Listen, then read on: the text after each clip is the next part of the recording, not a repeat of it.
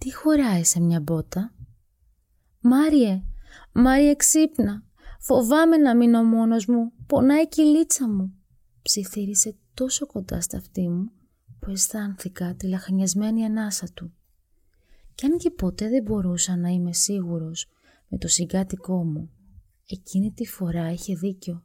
Όντως, η κοιλιά του Σωτήρη έμοιαζε με ένα τεράστιο κατακόκκινο μπαλόνι. Αν ήταν αερόστατο, σίγουρα θα είχε εκτοξευτεί στον ουρανό.